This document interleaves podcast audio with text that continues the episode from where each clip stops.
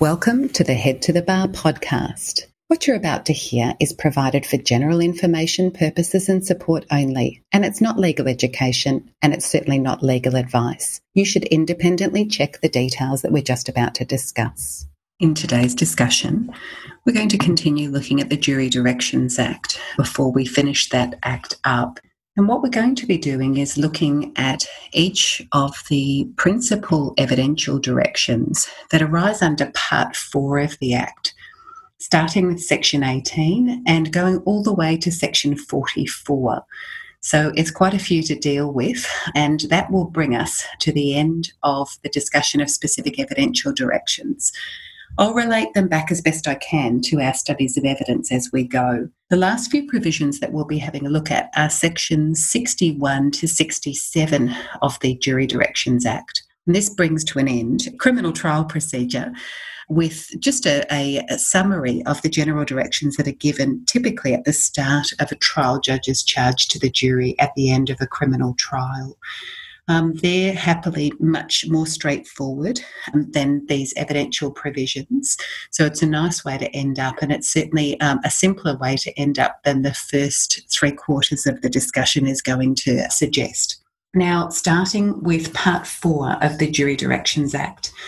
The first division relates to post offence conduct, which was referred to under the common law as evidence of consciousness of guilt. Although, even under the common law, that expression was not used to direct a jury because the suggestion of guilt or consciousness of guilt tended to undermine the presumption of innocence. And so it's referred to variously as post offence conduct or incriminating conduct in the course of a trial. Section 24 of the Jury Directions Act indicates that in this particular area, the common law has now been superseded by these legislative provisions. So, reading section 24 to you, the starting point is that, except as provided by the division, a trial judge is not required to give the jury a direction regarding evidence because it is evidence of incriminating conduct or may imp- be improperly used as evidence of incriminating conduct.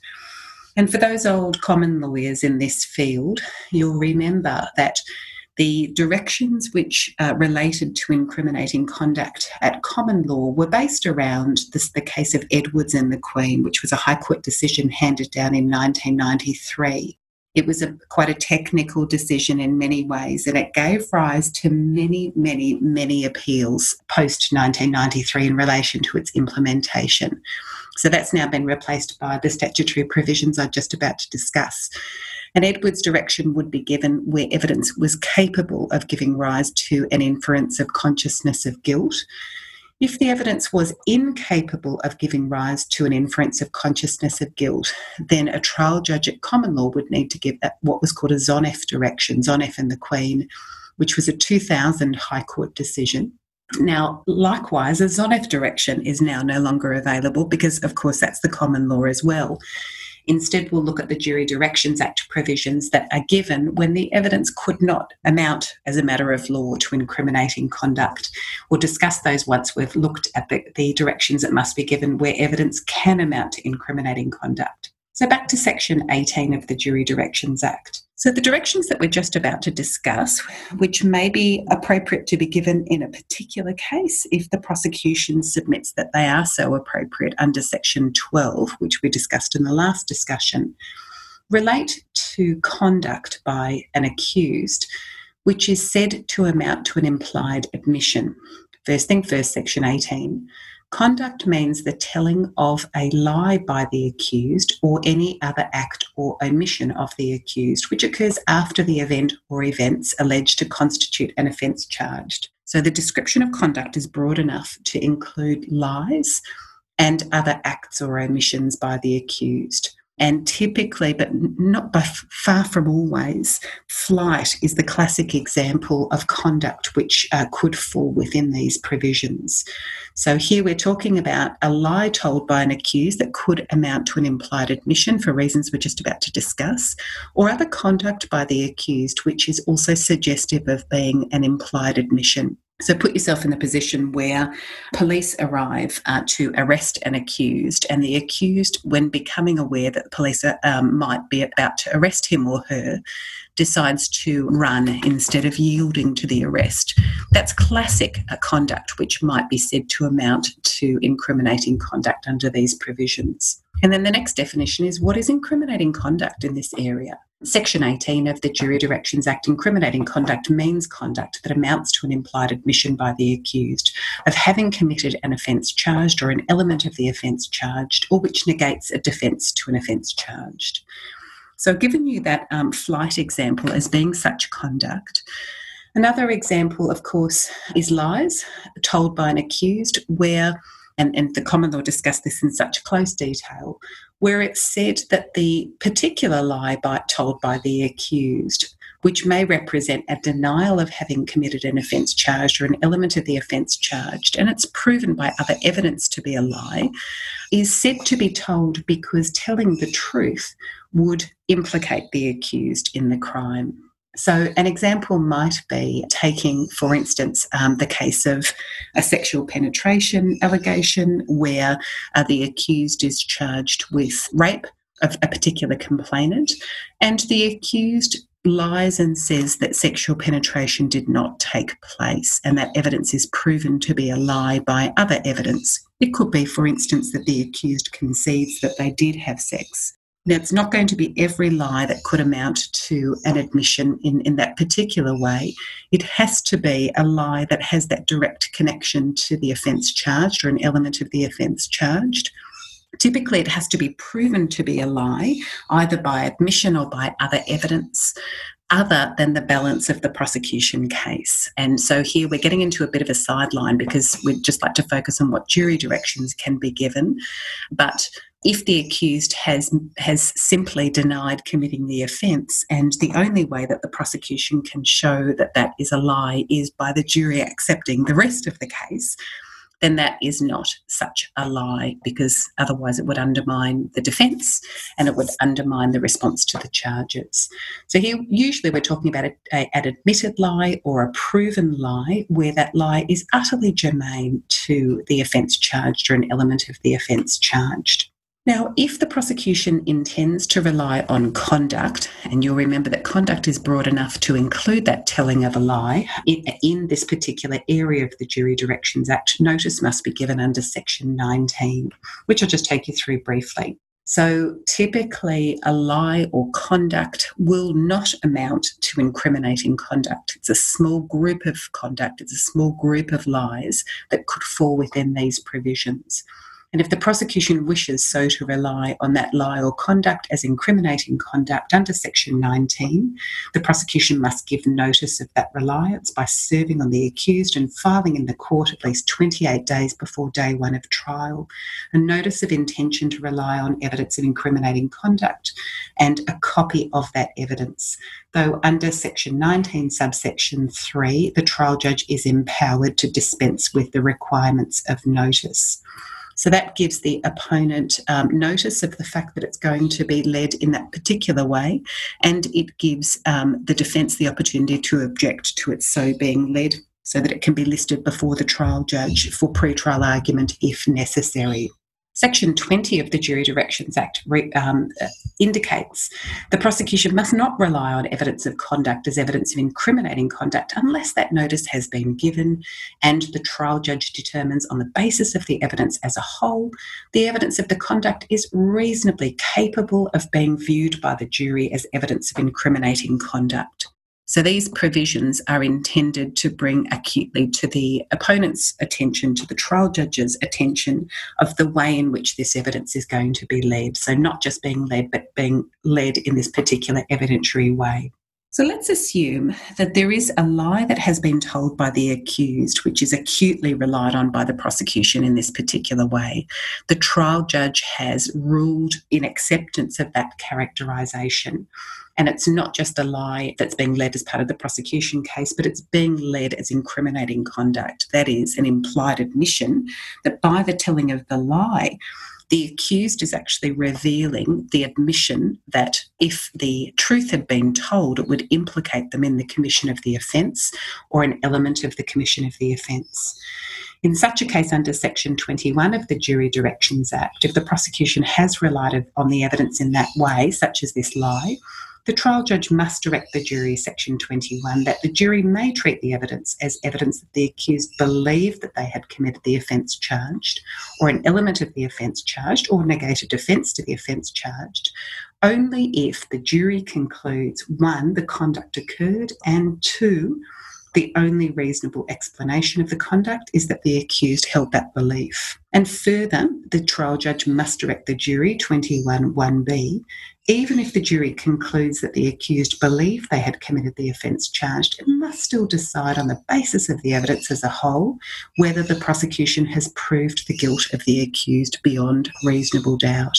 The Section 21 direction that may be requested by the prosecution if they have relied on the evidence in this, of this particular way has those various limbs 21 1A, 1 and 2, and then 21 1B. So that's the direction that assists the jury in how the evidence can be used and how the evidence may not be used. Further, under Section 22, the defence may request a direction under Section 12, which you'll remember from the last discussion is the, the stage in the trial in which the defence requests certain directions. But if the Section 21 direction is going to be given at the request of the prosecution, then Defence Counsel may request a Section 22 direction. So this continues, as it turns out, the old Edwards directions as a second half.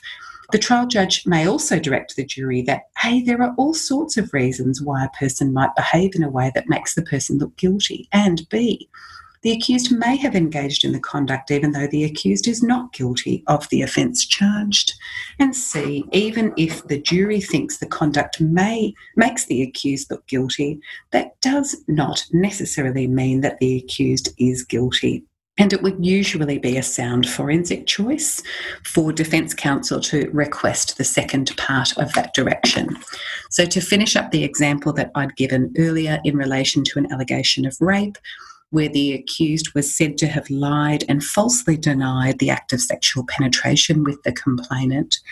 If, for instance, the accused admitted that they'd lied, but said, Look, this wasn't an admission in relation to non consensual sex, I, I worried that the complainant wasn't of age then that might be an explanation as to why they might have told the lie, which is inconsistent with guilt of the offence charged.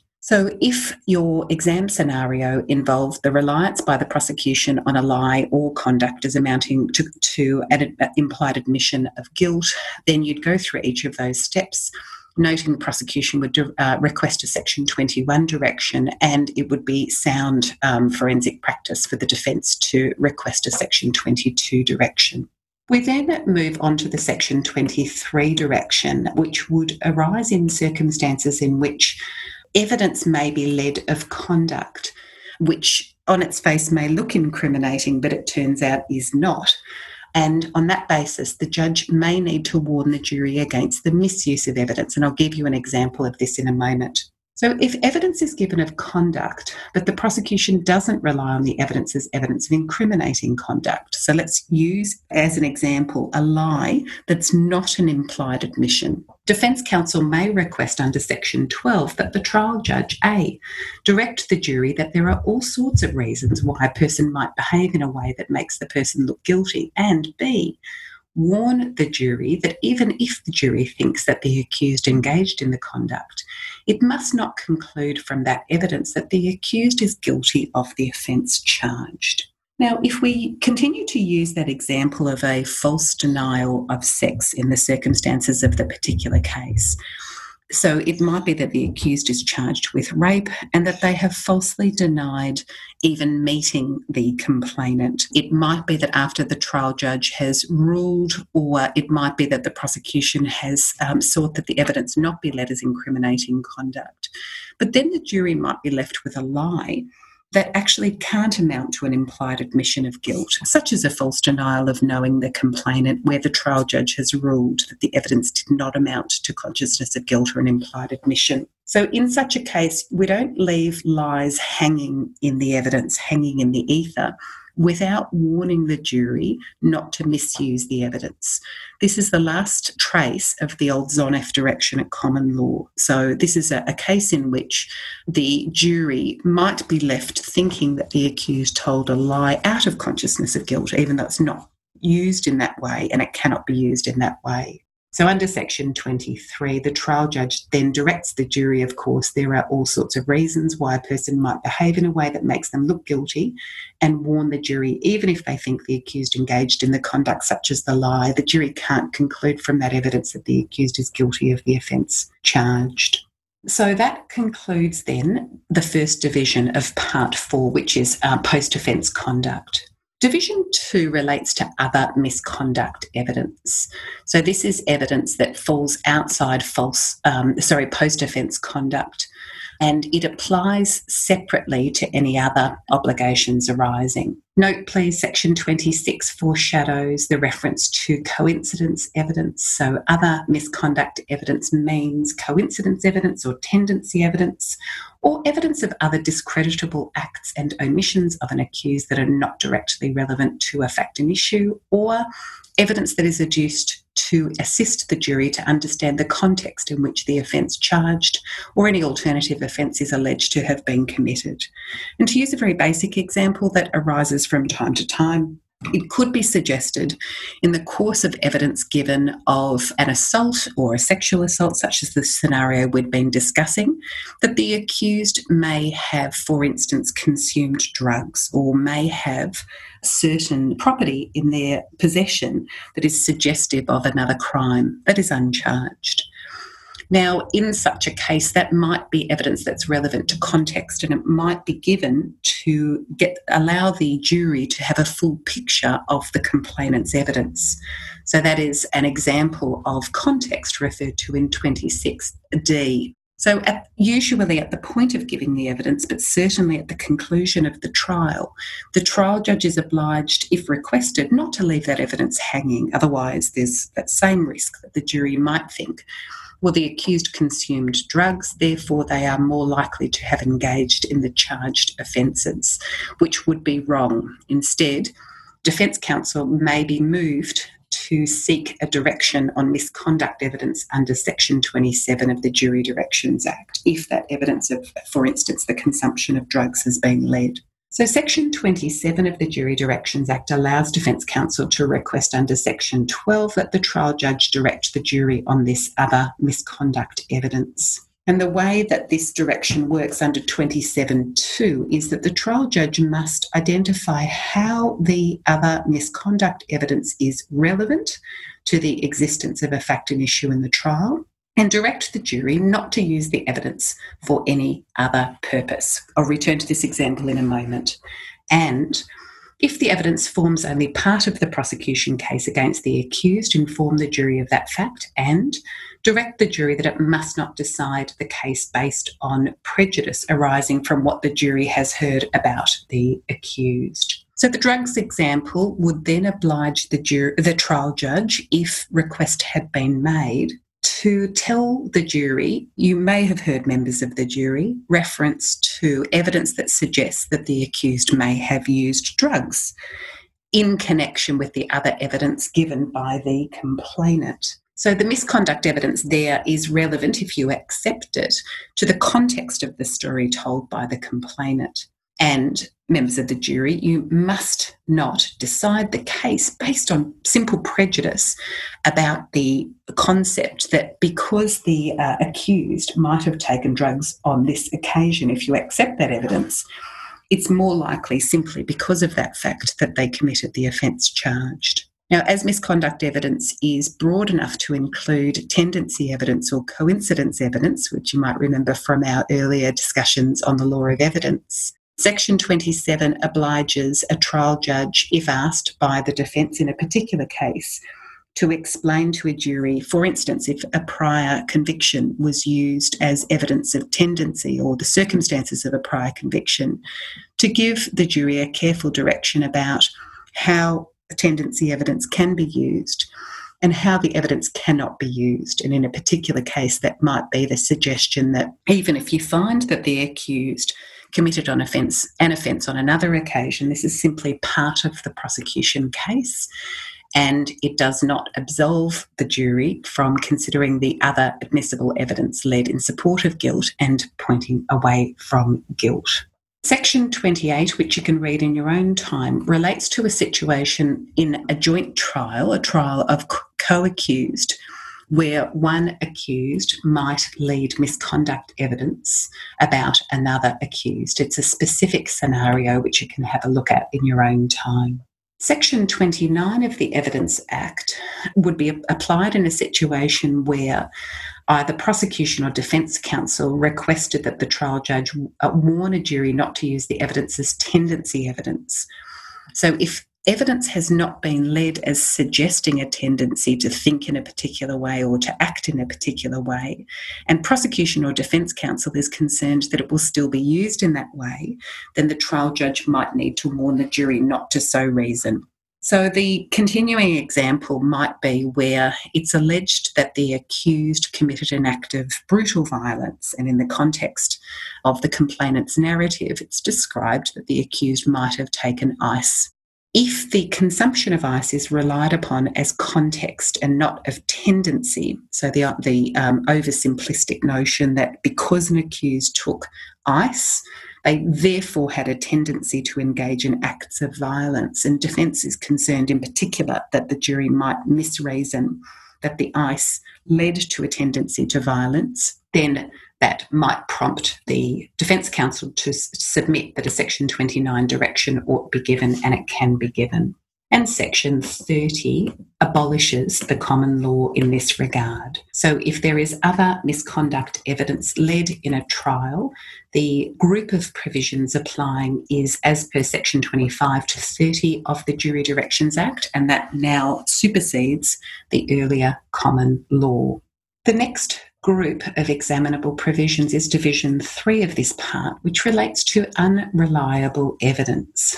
And it takes into account the evidence of particular witnesses, which the common law, in its quite old fashioned wisdom, some more than other, it suggests that certain witnesses might be unreliable for particular reasons, or, and this is now less sensible, certain witnesses might be unreliable for more general reasons. The classic examples that are now long superseded in the common law would be, of course, that children are unreliable witnesses as a group simply because of their immature age.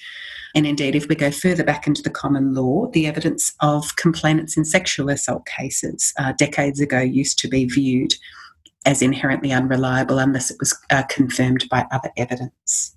Some of the directions that are about to be given are eminently sensible, so I'll point those out as time goes on, and they were informed by the common law and continue.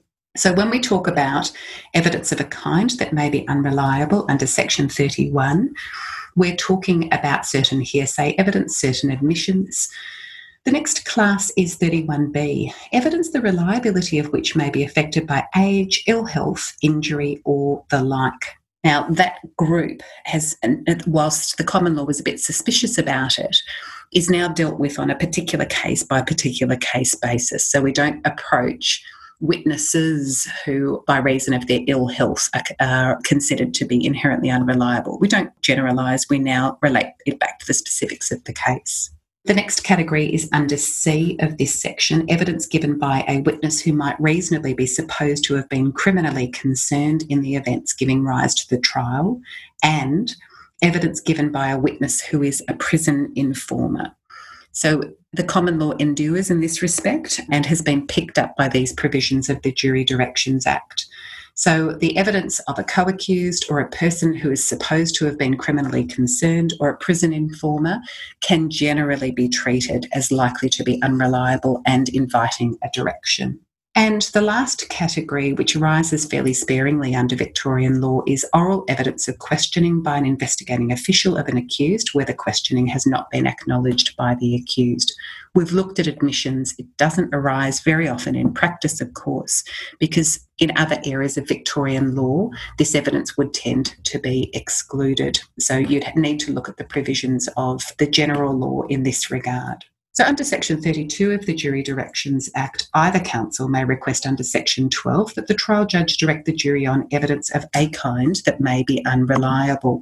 So let's say, for instance, that you might think that the categories identified in section 31 are the categories that are most likely to arise in practice and most likely to be examined in the bar exam.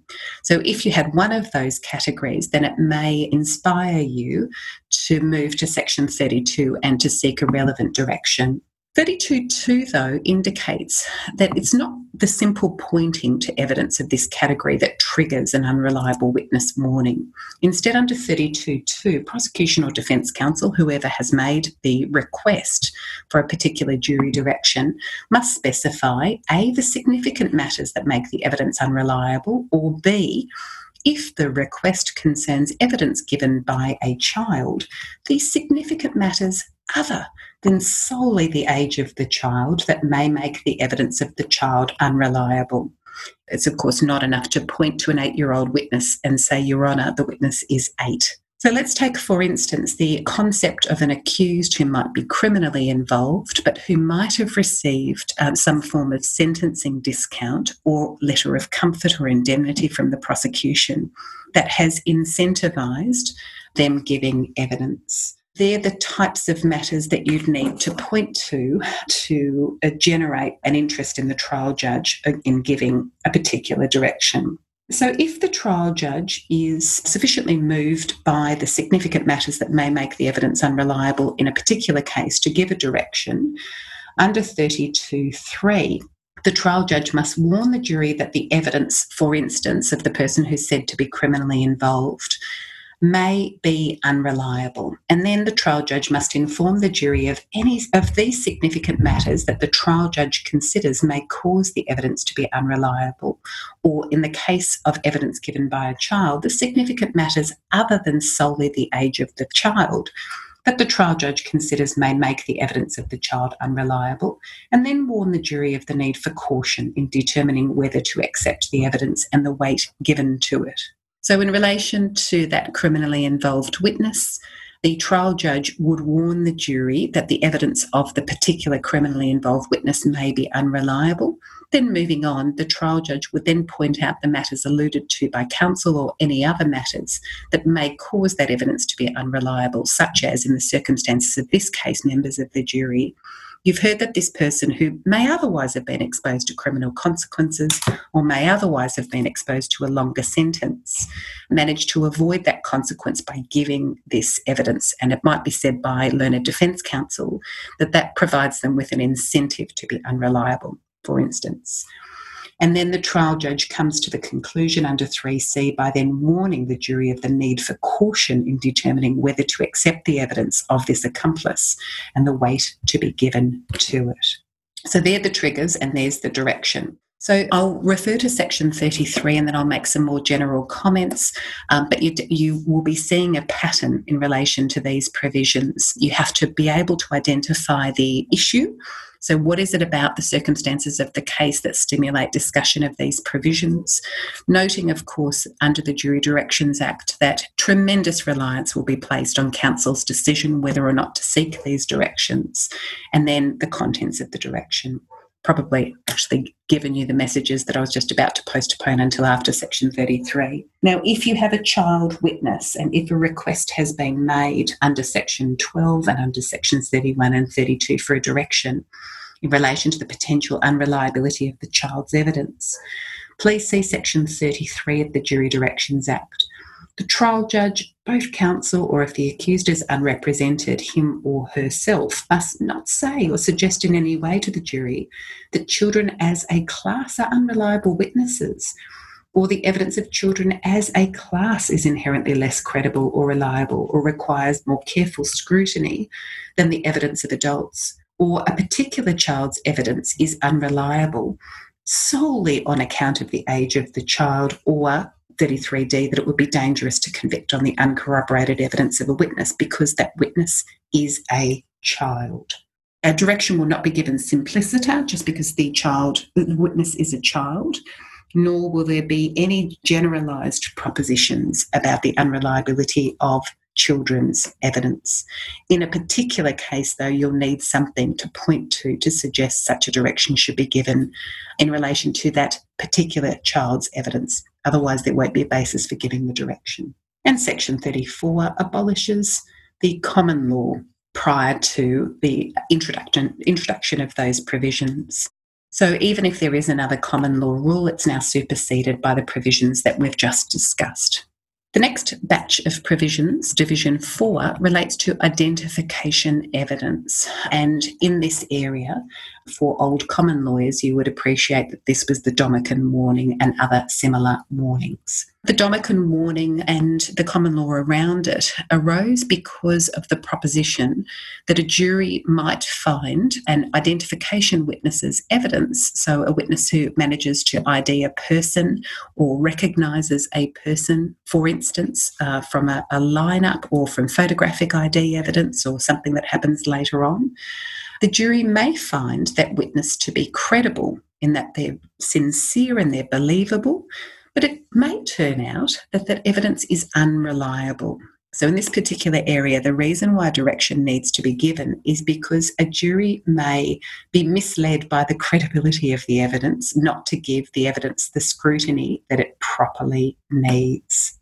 So, looking at these provisions, Section 35 is definition. And we've already talked about these directions in passing when we looked at ID evidence.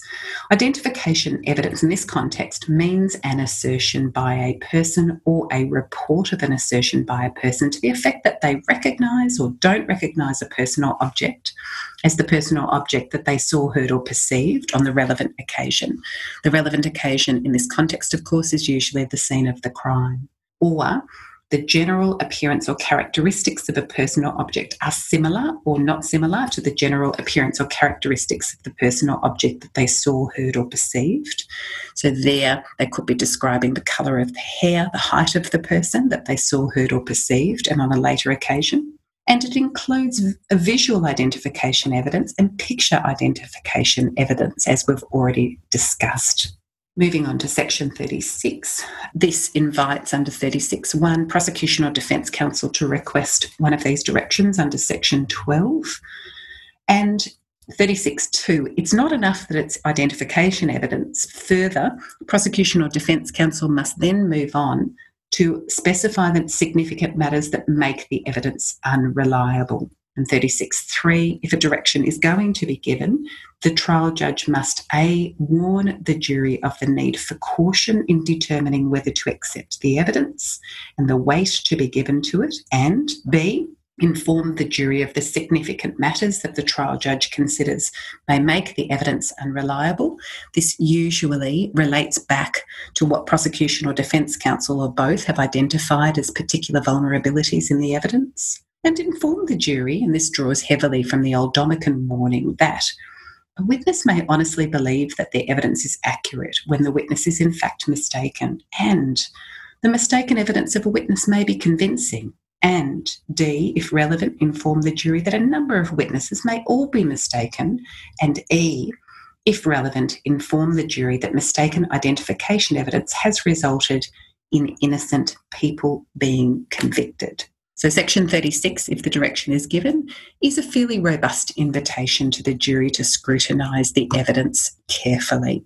The types of matters that you, as you may remember from our discussion of evidence, that may affect the uh, reliability of the evidence may include, for instance, the opportunity that the witness had to observe the person at the scene, the circumstances of that identification. So, was it dark? Was there a lot of action going on around that person?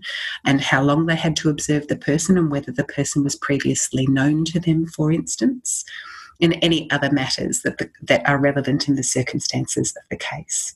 And lastly, section 37, that then abolishes rules of common law. So, if a, an identification evidence is to be given, it must be in conformity with Division 4, uh, the, the part of the Jury Directions Act that we're discussing. So, we now talk about Division 5 delay and forensic disadvantage. Um, and this is the Longman warning and other similar warnings. Now, Section 38 defines forensic disadvantage as being a disadvantage not just the existence of delay, but something more than that. It means that in some way the accused in a criminal trial is disadvantaged in the conduct of that particular trial by reason of delay. And here, delay often relates to the time that it takes between the alleged commission of the crime and the matter being investigated, charged, and witnesses being cross examined. So, the delay that we're talking about in this context is the delay between the alleged commission of the crime and the first report, the first investigation, and the witnesses being um, examined and cross examined.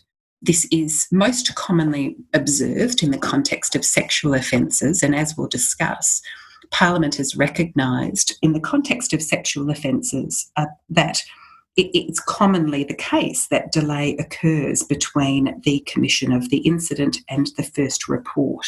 So, in guiding principles in a number of different areas uh, governing uh, how sexual offences are to be interpreted and applied, Parliament observes the prevalence of delay. So, it's not unusual, but the flip side of the prevalence of that delay is looking to the conduct of the trial. Sometimes an accused may be disadvantaged in the conduct of that trial by that passage of time. So, the potential disadvantages in a particular case might be the inability in the complainant to specify with any precision time and date of the commission of a, a particular crime. So that then might make it more difficult for the accused to mount a specific defence to the charge other than a, a, a bare denial. So, if an offence is alleged to have occurred some 10 years earlier and it's alleged to have occurred, for instance, over the school holidays, the passage of those 10 years might make it more difficult for the accused to reply, Well, I was at work at the time, or I was in the company of others, or something other else that's more specific. Here I'm really being very general.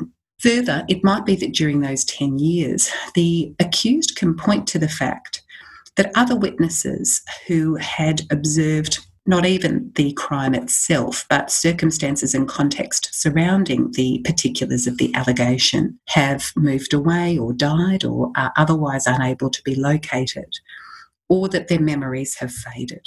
And though this isn't an exhaustive list, it might be that, for instance, reports of doctors, of others who had consulted the accused or others during that period of 10 years might have destroyed their reports due to normal document retention policies. So it might be that doctors archive or destroy their files after a particular period of time, and the accused might be able to point to the fact that they'd seen a particular doctor on a particular occasion around the date on which it's alleged that the incident occurred, but that the reports have been destroyed or lost. So they're the types of disadvantages that an accused may point to in, in a particular case.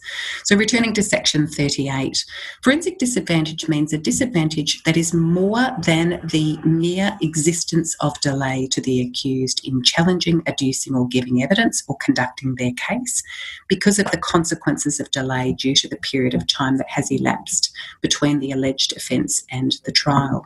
Section 39 allows a particular direction to be given if Defence Counsel so requests under Section 12 about for this direction on forensic disadvantage. 39 subsection 2 the trial judge may direct the jury as requested only if the trial judge is satisfied that the accused has experienced a significant forensic disadvantage. So it's not just delay, it's not just forensic disadvantage. There needs to be something more specific and significant. That's why you need to be able to muster the facts that suggest there has been a particular significant forensic disadvantage or more than one. 39.3. If a trial judge decides to go ahead and give such a direction, the trial judge must inform the jury of the nature of the disadvantage experienced by the accused, and the need to take the disadvantage into account when considering the evidence, and must not say or suggest in any way to the jury that it would be dangerous or unsafe to convict the accused, or the victim's evidence should be scrutinised with great care. Confer the old common law, such as in Longman, Kilby, and other relevant High Court cases. Section 40 abolishes any continuing operation of those common law rules. So we're now closing in on the very last examinable provisions that might arise in a specific case in your exam, and that is Division 6. So this is the last batch of relevant, accessible, uh, specific directions that can be given. So Division 6 is a group of diverse directions. So I'll just take you through them one by one. 41 relates to a scenario where the accused has not given evidence, reasonably common and or the accused has not called witnesses. If the accused does not give evidence or call a particular witness, Defence counsel may request a Section 12 direction on that fact, and here's the contents of the direction. So 41.2. The trial judge must explain A, the prosecution's obligation to prove the accused is guilty, and B, the accused is not required to give evidence or call a witness, and C, that the jury should not guess or speculate about what might have been contained in the evidence that was not given by the accused or the evidence that might have been given by a witness who was not called as the case requires. And D, that the fact that the accused did not give evidence or call a witness is not evidence against the accused, is not an admission by the accused must not be used to fill gaps in the evidence adduced by the prosecution and does not strengthen the prosecution case. Section 42 under the Jury Directions Act. The trial judge, the prosecution, and defence counsel must not say or suggest in any way to the jury that because an accused did not give evidence or call a particular witness, the jury may conclude that the accused is guilty from that fact or use the failure of the accused to provide an explanation of facts which must be within the knowledge of the accused to more safely draw an adverse inference based on those facts, which, if drawn, would prove the guilt of the accused. It's an old Weissensteiner direction at common law, or draw an inference that the accused did not give evidence or call a witness because that would not have assisted his or her case. So it could be a section 41 direction, it could be 42, or some combination. Section 43 is an old friend. We looked at this in the context of evidence and Jones and Dunkel as it applies to prosecution cases. Um, 43 relates to prosecution not calling or questioning witness. So, defence counsel may request a Section 12 direction about the significance of that fact in a particular trial. And under 43.2, the trial judge may direct the jury only if the trial judge is satisfied that the prosecution was reasonably expected to call or question the witness and has not satisfactorily explained why it did not call or question the witness. And the trial judge may then inform the jury that it may conclude that the witness would not have assisted the prosecution case. So, Section 43 is the current legislative expression of the extent to which the, owns and the old Jones and Dunkel direction applies to the prosecution in a criminal case. You'll remember Jones and Dunkel does not apply to the accused, otherwise, it would undermine the presumption of innocence and the onus on the prosecution. That's represented by 41 and 42, and it still applies in civil cases. And Section 44 abolishes those old rules, Weissensteiner as a party, Jones and Dunkel, and the fact that that does not apply to, in criminal cases to the accused, which was the old High Court case of Dyers you can understand for a moment why, why the old common lawyers shed a tear with the introduction of the Jury Directions Act because it represents such a substantial modification of some of the aspects of criminal law. And you can also understand its advantages because now a trial judge is not obliged to interpret or integrate any of the old common law warnings, which uh, were technical and complicated.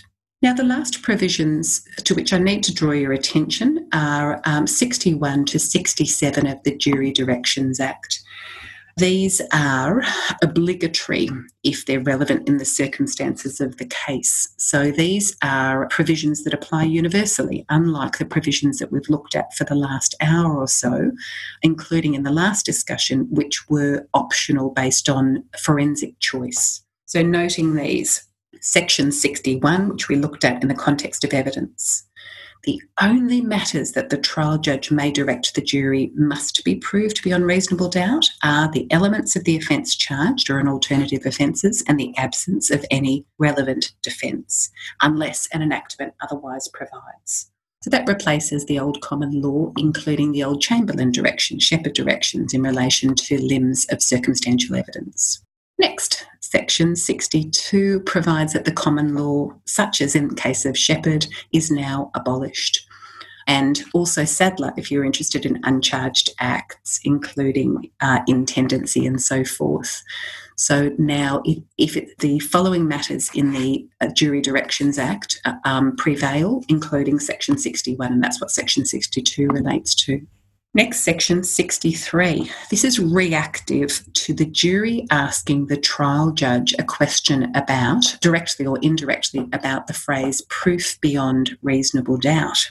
So, section 63 now allows a trial judge to give the jury at such an explanation if asked and section 64 is the content of that explanation. So the trial judge under section 64 may refer to the presumption of innocence and the prosecution's obligation to prove that the accused is guilty or indicate it's not enough for the prosecution to persuade the jury that the accused is probably guilty or very likely to be guilty or indicate that it's almost impossible to prove anything with absolute certainty when reconstructing past events, and the prosecution doesn't have to do so, or indicate that the jury can't be satisfied that the accused is guilty if the jury has a reasonable doubt about whether the accused is guilty, or indicate that a reasonable doubt is not an imaginary, imaginary or fanciful doubt or an unrealistic possibility. So that abolishes the old common law that restricted a trial judge from giving the jury any further explanation beyond indicating that proof beyond reasonable doubt means just that. Now, the next group of provisions relate to a particular situation where the jury has indicated its inability to return a unanimous verdict. You can have a look at these provisions yourself. So they're very specific and reactive to the jury indicating that difficulty or impasse in relation to their deliberations. So here, the trigger is section 64B. So the trial judge can give the jury a perseverance warning, but can't do so after directing them to give a majority verdict. Now, it's a matter for you how closely you look at these provisions. There are provisions that allow the returning of a majority verdict under the Criminal Procedure Act. All right, so turning then to the last few provisions. If there's more than one offence charge, section 64E, the trial judge may direct the jury on the order in which the jury must consider the offences. Please note if there are alternative verdicts available on an indictment, the jury is obliged to start with the most serious alternative before considering less serious alternatives. See, for instance, the note in 64E. If the accused is charged with murder, which includes the lesser alternative of manslaughter, the trial judge must direct the jury to, to start with its deliberations with respect to murder, and if and only if the accused is unanimously found to be not guilty, would they then go on to consider the lesser alternative? 64F allows the judge to direct the jury on the order in which it must consider, for instance, the elements of an offence charged or an alternative offence, defences to an offence charged or an alternative, the matters in issue, and alternative bases of complicity. And 64G abolishes common law rules. Section 65, which is our third last provision of the Jury Directions Act, confines the trial judge's obligations to explain only so much of the law as is necessary for the jury to determine the issues in the trial. Still confirms the trial judge's obligation to refer the jury to the way in which the prosecution and the accused have put their cases in relation to the issues, but it abridges the trial judge's requirement to summarise closing addresses, which used to be an old common law obligation. It also abridges the requirement to give a summary of the evidence, but it still confirms that a trial judge must identify so much of the evidence as is necessary to assist the jury to determine the issues in the trial and may use a combination of oral and written components. And often a trial judge will refer to a checklist of elements or other similar document. Section 66 confirms that the trial judge is required to identify only so much of the evidence given in the trial as is necessary to assist the jury to determine the issues in the trial, having regard to, for instance, the facts in issue, complexity of the facts in issue, the length of the trial, the submissions and addresses, and the way that each counsel have put their case. So, Section 66 abolishes um, and abridges old common law responsibilities that used to see trial judges summarise the evidence given by every single witness. And finally, the last examinable provision of the Jury Directions Act, integrated directions. 67.2, the trial judge may give to the jury directions that contain or are in the form of factual questions that address matters the jury must consider or be satisfied of to reach a verdict, including elements and defences. So it could be in the form of a question trail if for instance, the issue at trial is identity. Was the accused the person who committed the offence? That can be asked in the form of a question before moving on to the elements. And so you'll see from 63, uh, 67 3, the trial judge may give integrated directions that combine factual questions referred to in 67 2 with directions as to evidence and references to the way in which each counsel has put their case. So that brings the discussion of the Jury Directions Act to the end. In the next discussion, we'll start looking, and we'll need to do so with some focus on principles of sentencing and the Sentencing Act. Thank you for listening to the Head to the Bar podcast. For outlines, links to resources, and other downloads, please refer to the show notes.